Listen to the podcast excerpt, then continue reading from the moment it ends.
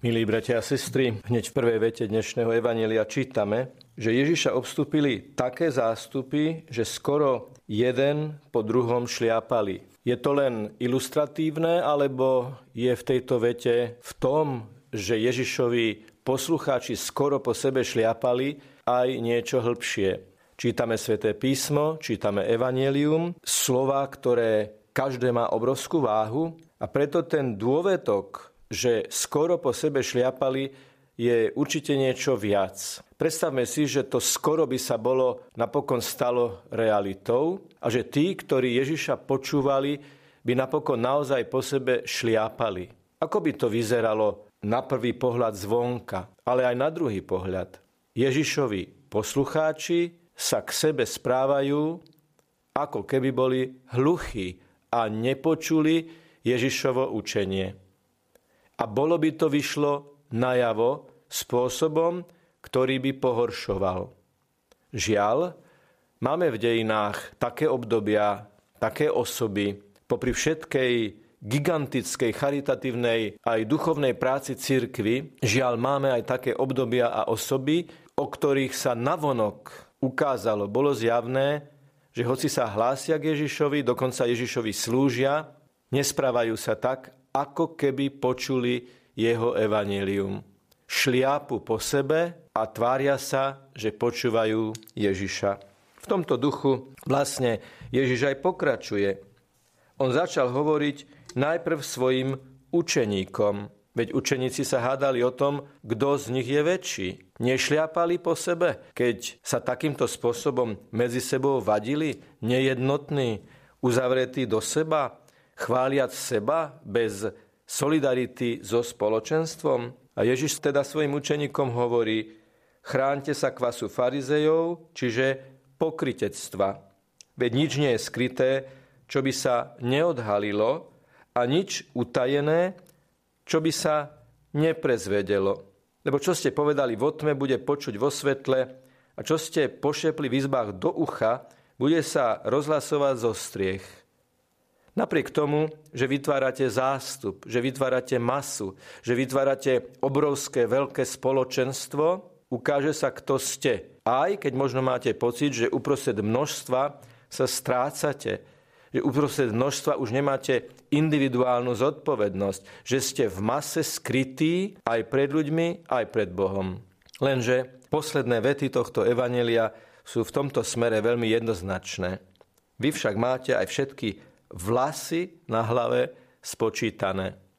Vlasy v biblických súvislostiach sú symbolom moci alebo bezmocnosti. A tie spočítané vlasy sú vlastne to, že Boh vidí človeka aj v neviditeľných veciach. Jeden vlas nevidíme a každý vlas, aj to neviditeľné, je spočítané.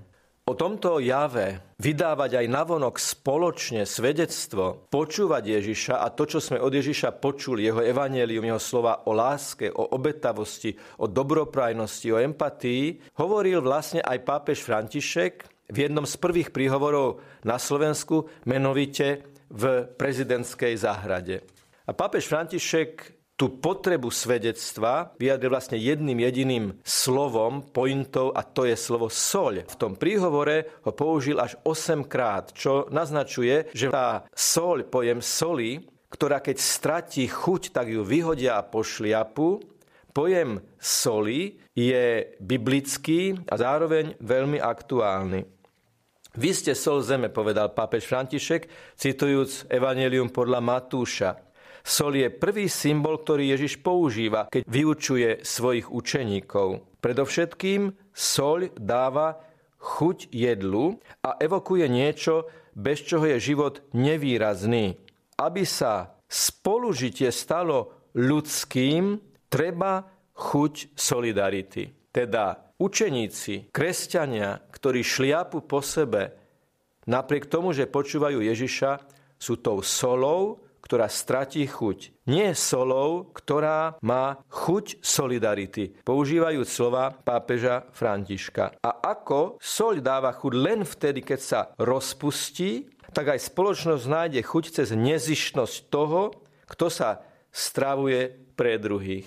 kto je v zástupe a počúva Ježiša a počúva tých, ktorí Ježiša ohlasujú, že je potrebná nezišnosť pre druhých, rozpustiť sa pre druhých, nie v zmysle kompromisu, ale v zmysle kontaktnej otvorenosti, tak takýto človek vydáva svedectvo a dáva chuť a mnohí sa obrátia na základe tohto svedectva. Aj na základe svedectva svätej Terézie z Avily sa mnohí obrátili vidiac jej život. Potom svätý Otec používa slovo konzumizmus, čo je jedno z vydaním takej uzatvorenosti do seba a egoizmu.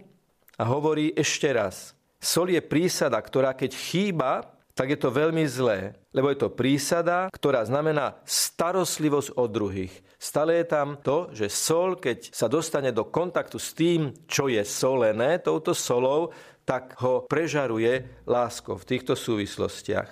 Okrem toho, že dávala chuť, slúžila sol v Ježišových časoch na konzervovanie jedla, chránila od skazy.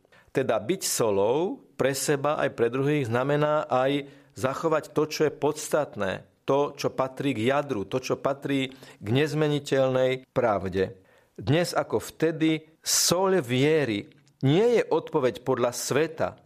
Nespočíva v horlivosti viesť kultúrne vojny, keď sa pošliapávame, ale v nenásilnom a trpezlivom rozsievaní Božieho kráľovstva, predovšetkým svedectvom milosrdenstva a lásky. A opäť sa vrátim k tomu prvému obrazu keď sa kresťania šliapu jeden po druhom, alebo keď ľudia v širšom zmysle slova šliapu jeden po druhom, je to proti milosrdenstvu a láske. A pápež František hovorí, nie kultúrne vojny, nie šliapať po sebe, ale tak ako sol sa rozpustí, a to je to nenásilné a trpezlivé rozsievanie Božieho kráľovstva a Božieho slova, to je svedectvo milosrdnej lásky. Potom svätý Otec používa sol aj ako negatívny symbol bolesti. A ako sol na ranách páli, tak aj životy často prechádzajú skúškou utrpenia. Koľko slávnych osobností bolo zavretých vo väzení a vnútri zostali slobodní, čím ukázali žiarivý príklad odvahy, dôslednosti a vzdorovania nespravodlivosti. Čiže zakonzervovala tá sol v nich to, čo je podstatné a pravdivé a dokázali vzdorovať. Ale napokon je to zabodkované slovami, opäť citujem pápeža Františka, ale predovšetkým odpustenia. Teda soľ, ktorá páli, je zároveň výzvou odpustiť tomu, kto to spôsobil. Lebo je soľ aj tá, ktorá konzervuje, je to soľ viery, je to soľ, ktorá dáva chuť do života. Napokon posledné slova pápeža Františka v tomto citáte sú aj pandémia je skúškou našich čias. Naučila nás, aké je ľahké sa rozdrobiť, hoci sme v rovnakej situácii, ako ľahko sa môže stať, že budeme myslieť len na seba.